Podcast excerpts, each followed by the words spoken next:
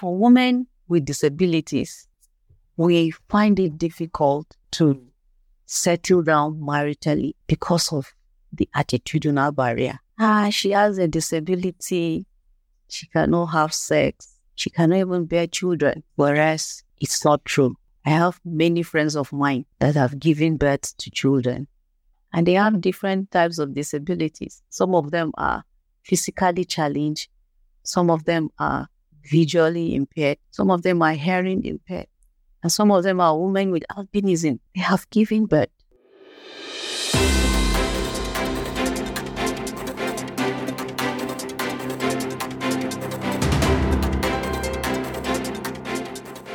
Welcome back to Africa Science Focus, the weekly science and development show from SciDevNet. I'm Ogechi Ekeanyanwu. We're back for our Science Explained series, and this week we examine the barriers women with disabilities face in accessing the sexual and reproductive health care services they need. Women with disabilities in the sub Saharan African region often encounter obstacles in accessing health infrastructure. They are stigmatized and often lack awareness about sexual and reproductive health care issues. Surprisingly, these challenges persist despite the United Nations Convention on the Rights of Persons with Disabilities, which advocates for equitable opportunities in quality healthcare.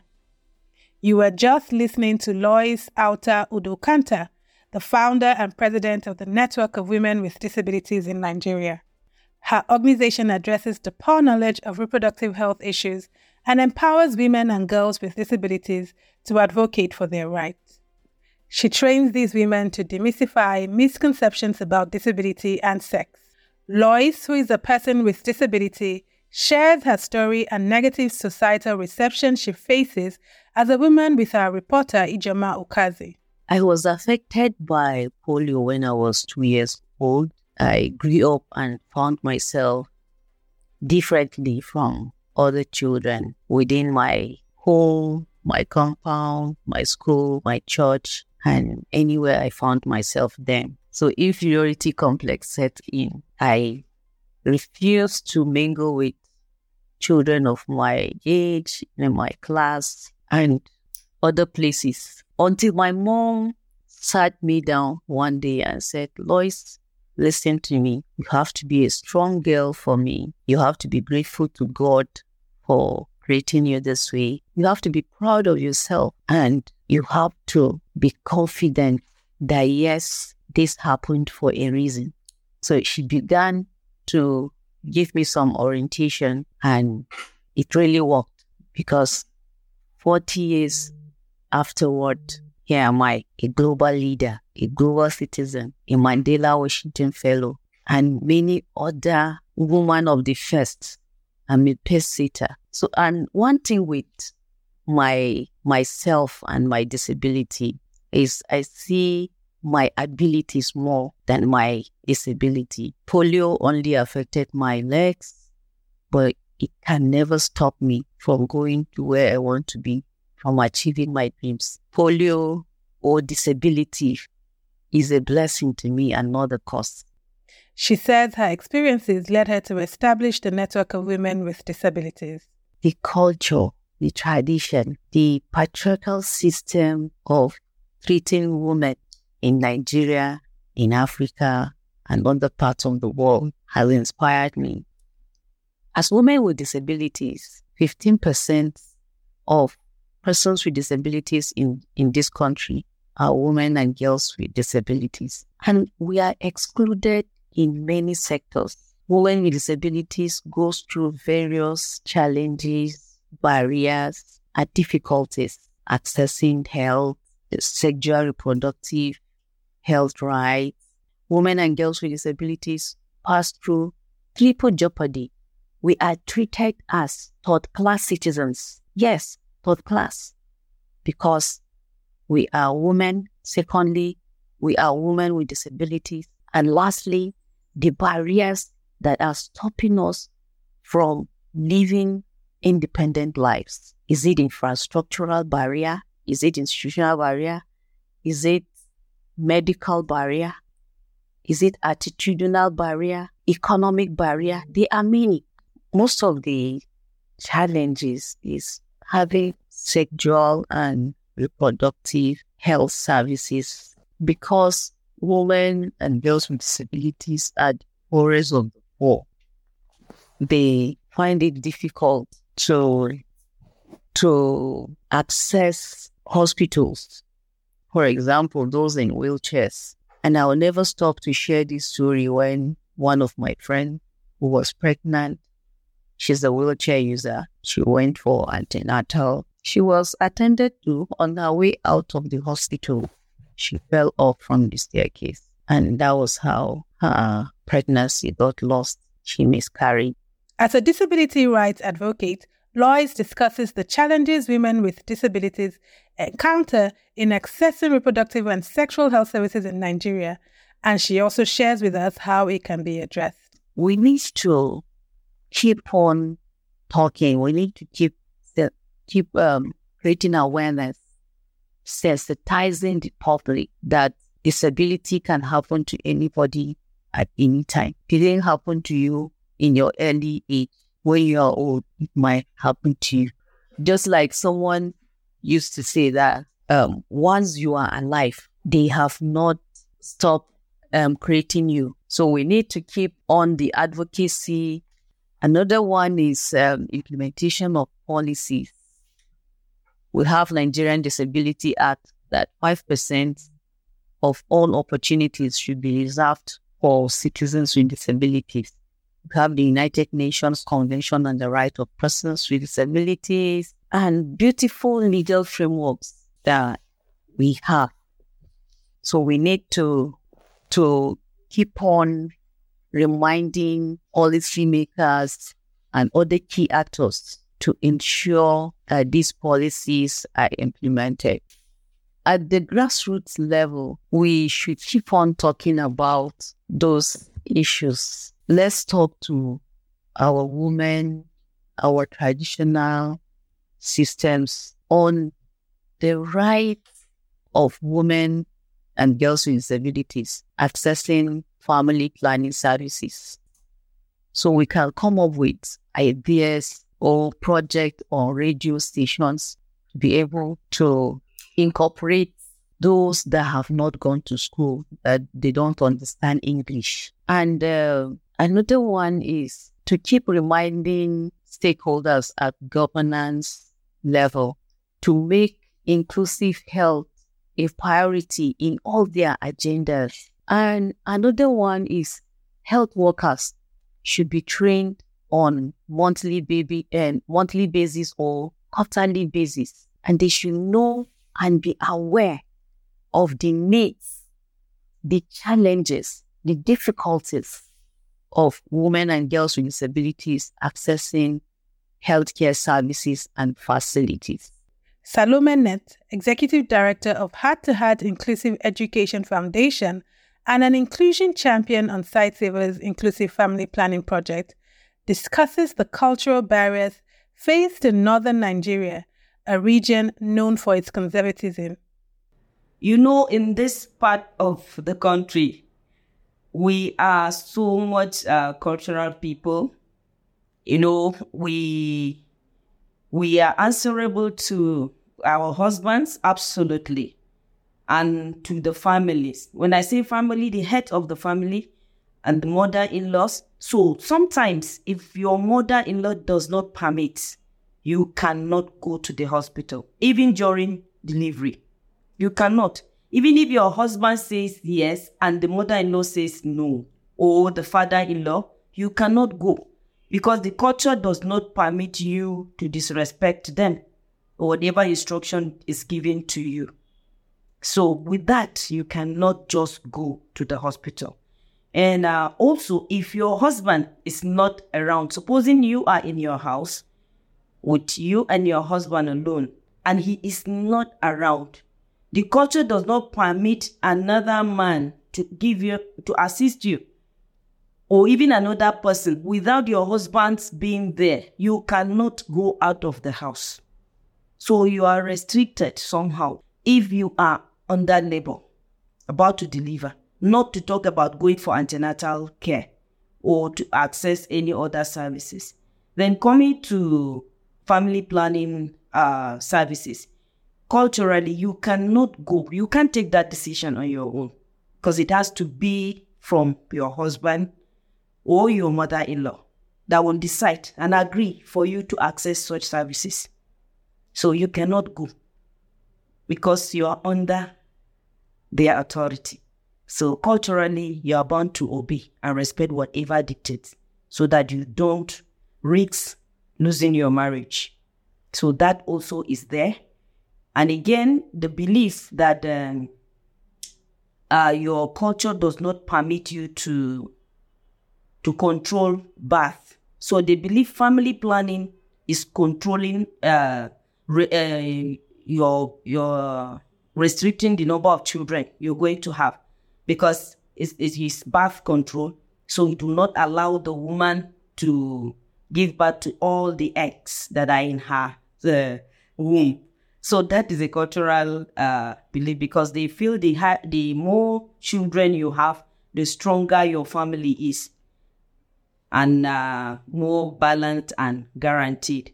Because they are farmers and they believe you have more number of children, you'll be able to to have large farms and there will be plenty food in the house.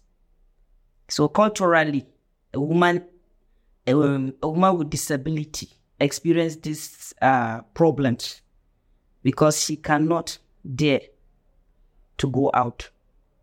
Salome, who is also visually impaired, explains the impacts of these cultural practices on women with disabilities and shares with us how it contributes to the health restrictions they experience.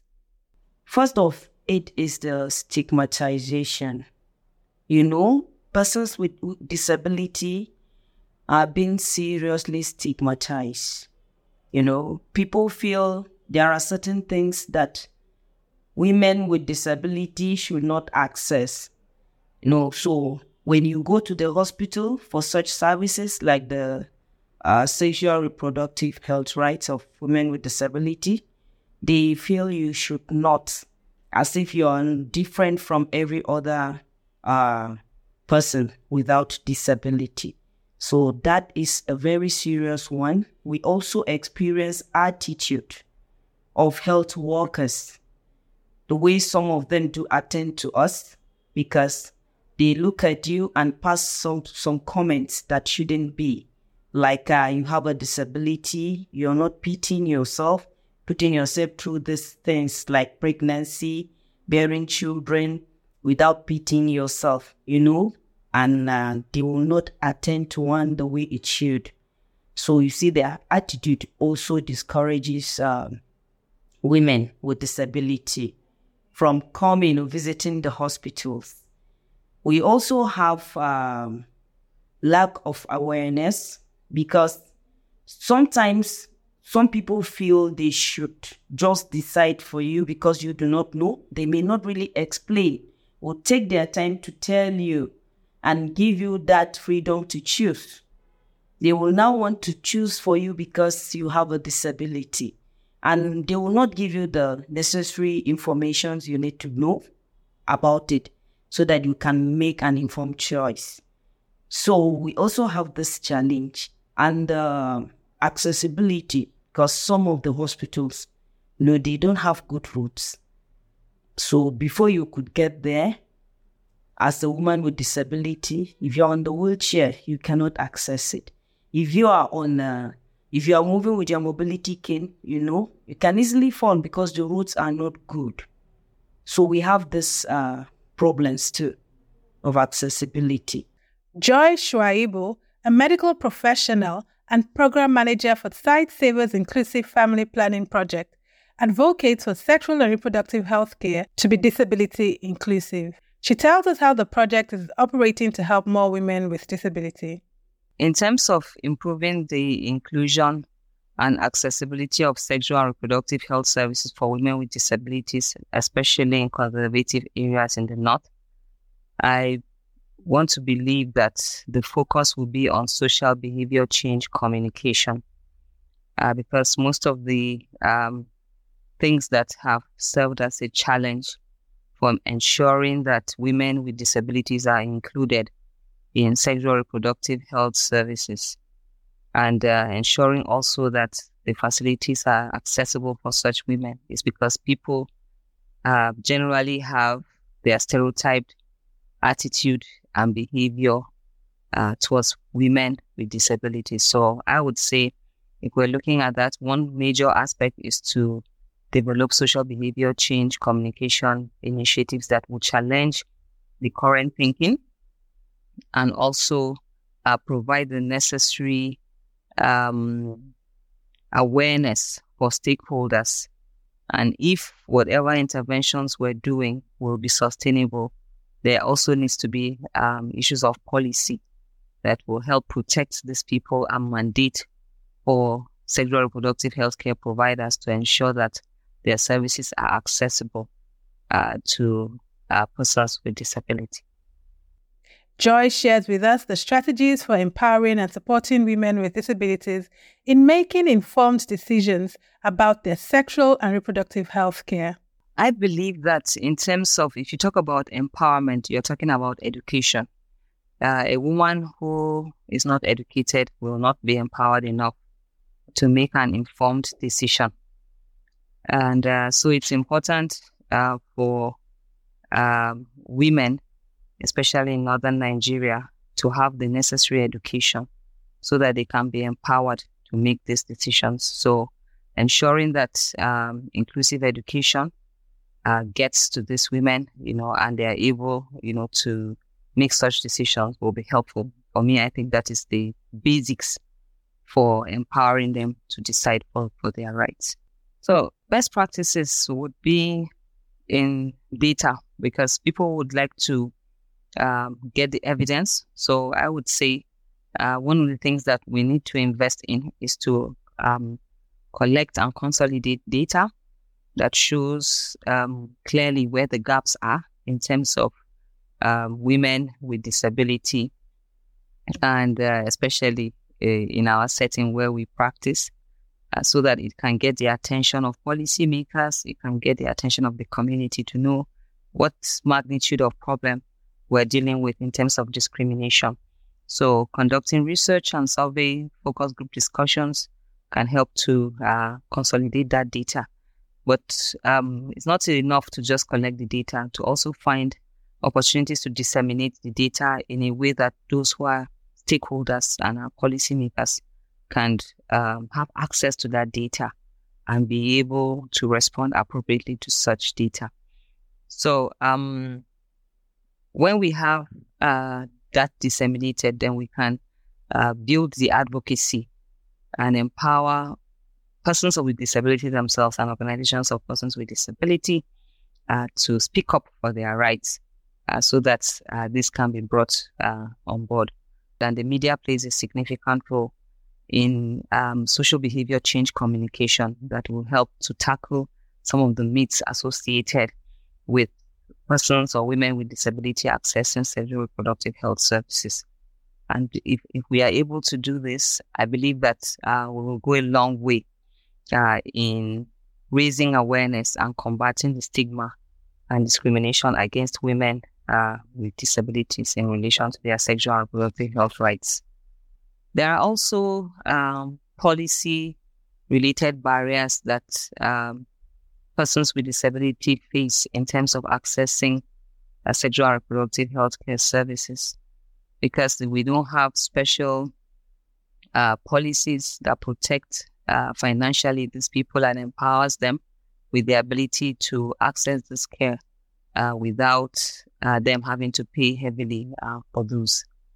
And of course, in terms of policy also, uh, some areas have the policies, but the policies are not implemented in such a way that health facilities are able to freely accommodate persons uh, with disabilities.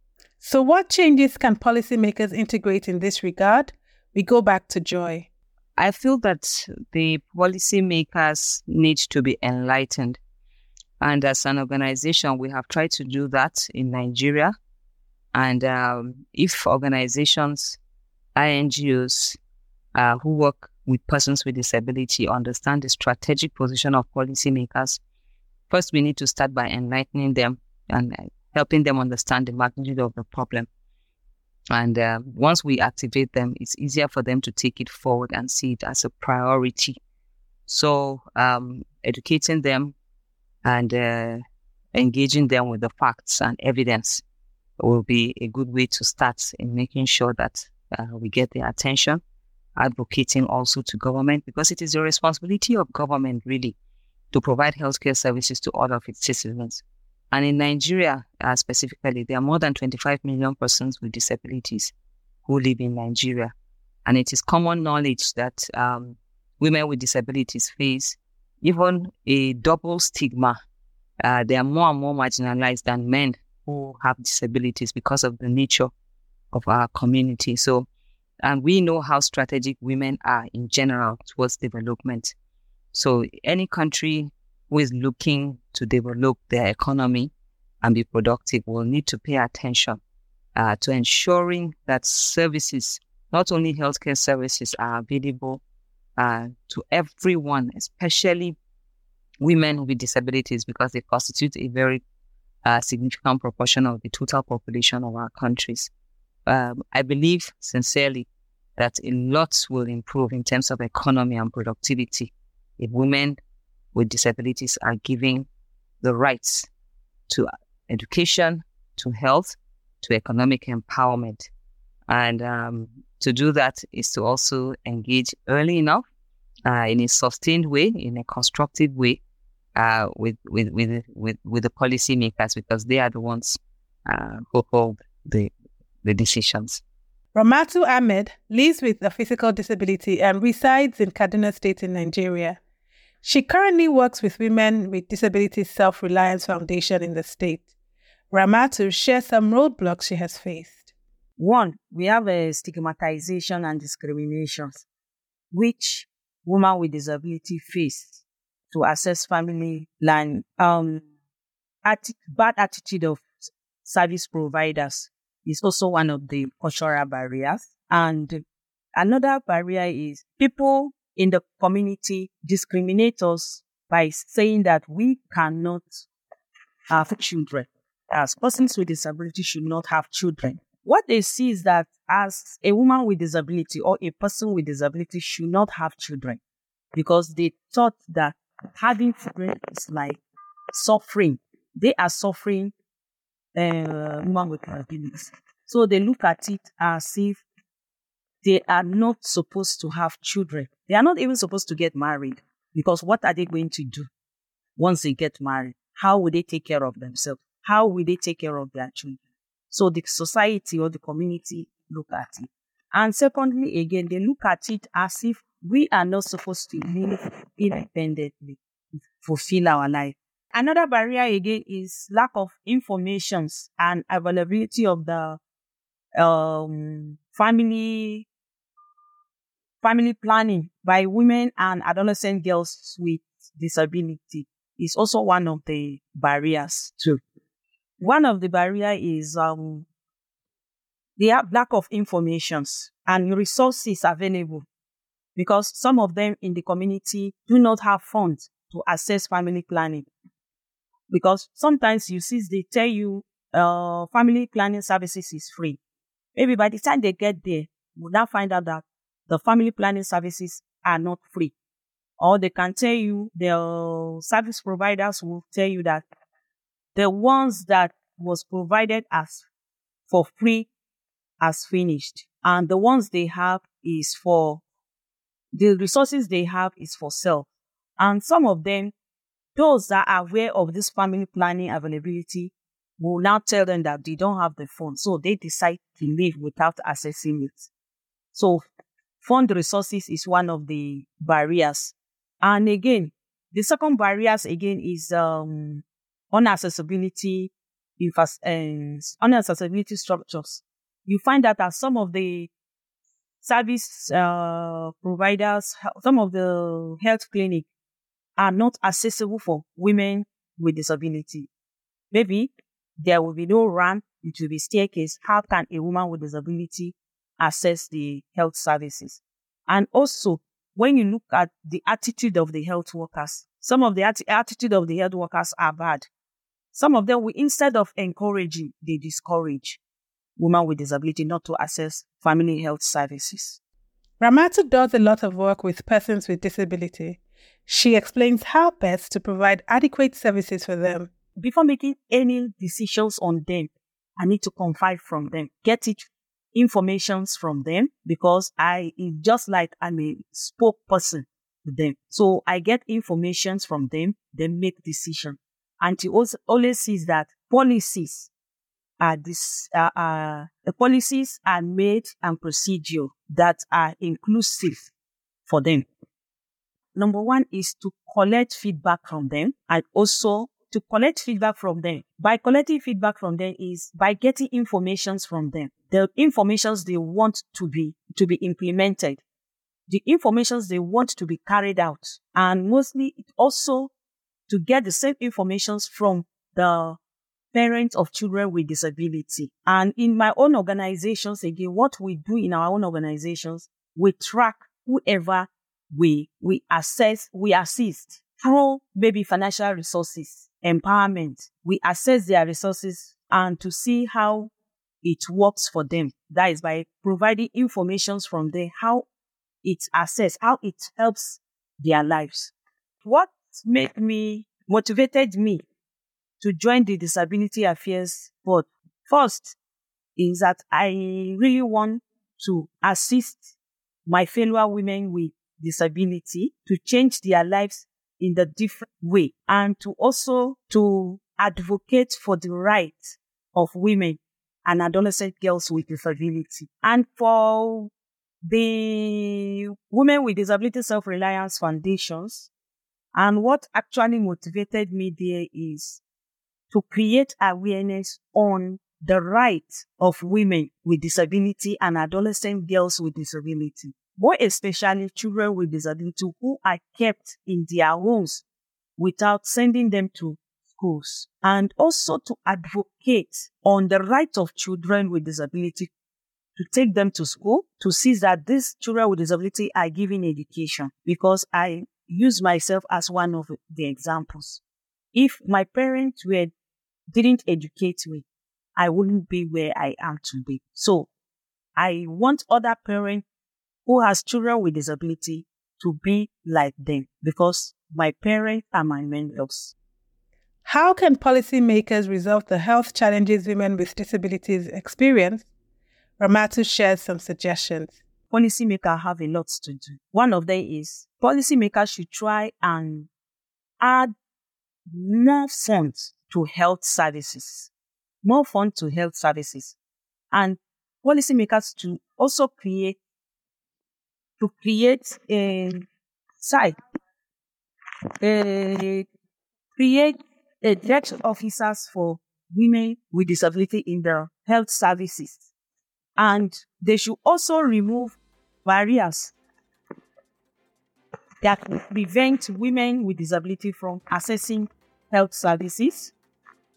The same policymakers should also make sure that healthcare providers are trained on disability inclusions so that in every activities it will not look it will not be new to them. And finally they should see that inclu- uh, disability inclusion should also be promoted should be promoted in health services health service uh, health service centers both in primary health and secondary health. And they should also promote awareness and educate whoever is in charge of health healthcare services to see that persons with disability have equal rights with others in attending health services. That's all from us at Science Explained today. If you want to find out more, head to the SciDevNet website. That's www.scidev.net. Today's show was produced by Alice Hurst with editing by Ogechi Ekeanyanwu and Titilope Fadare and hosting by me, Ogechi Ekeanyanwu. Today's reporter was Ijeoma Ukazu. Until next time, goodbye.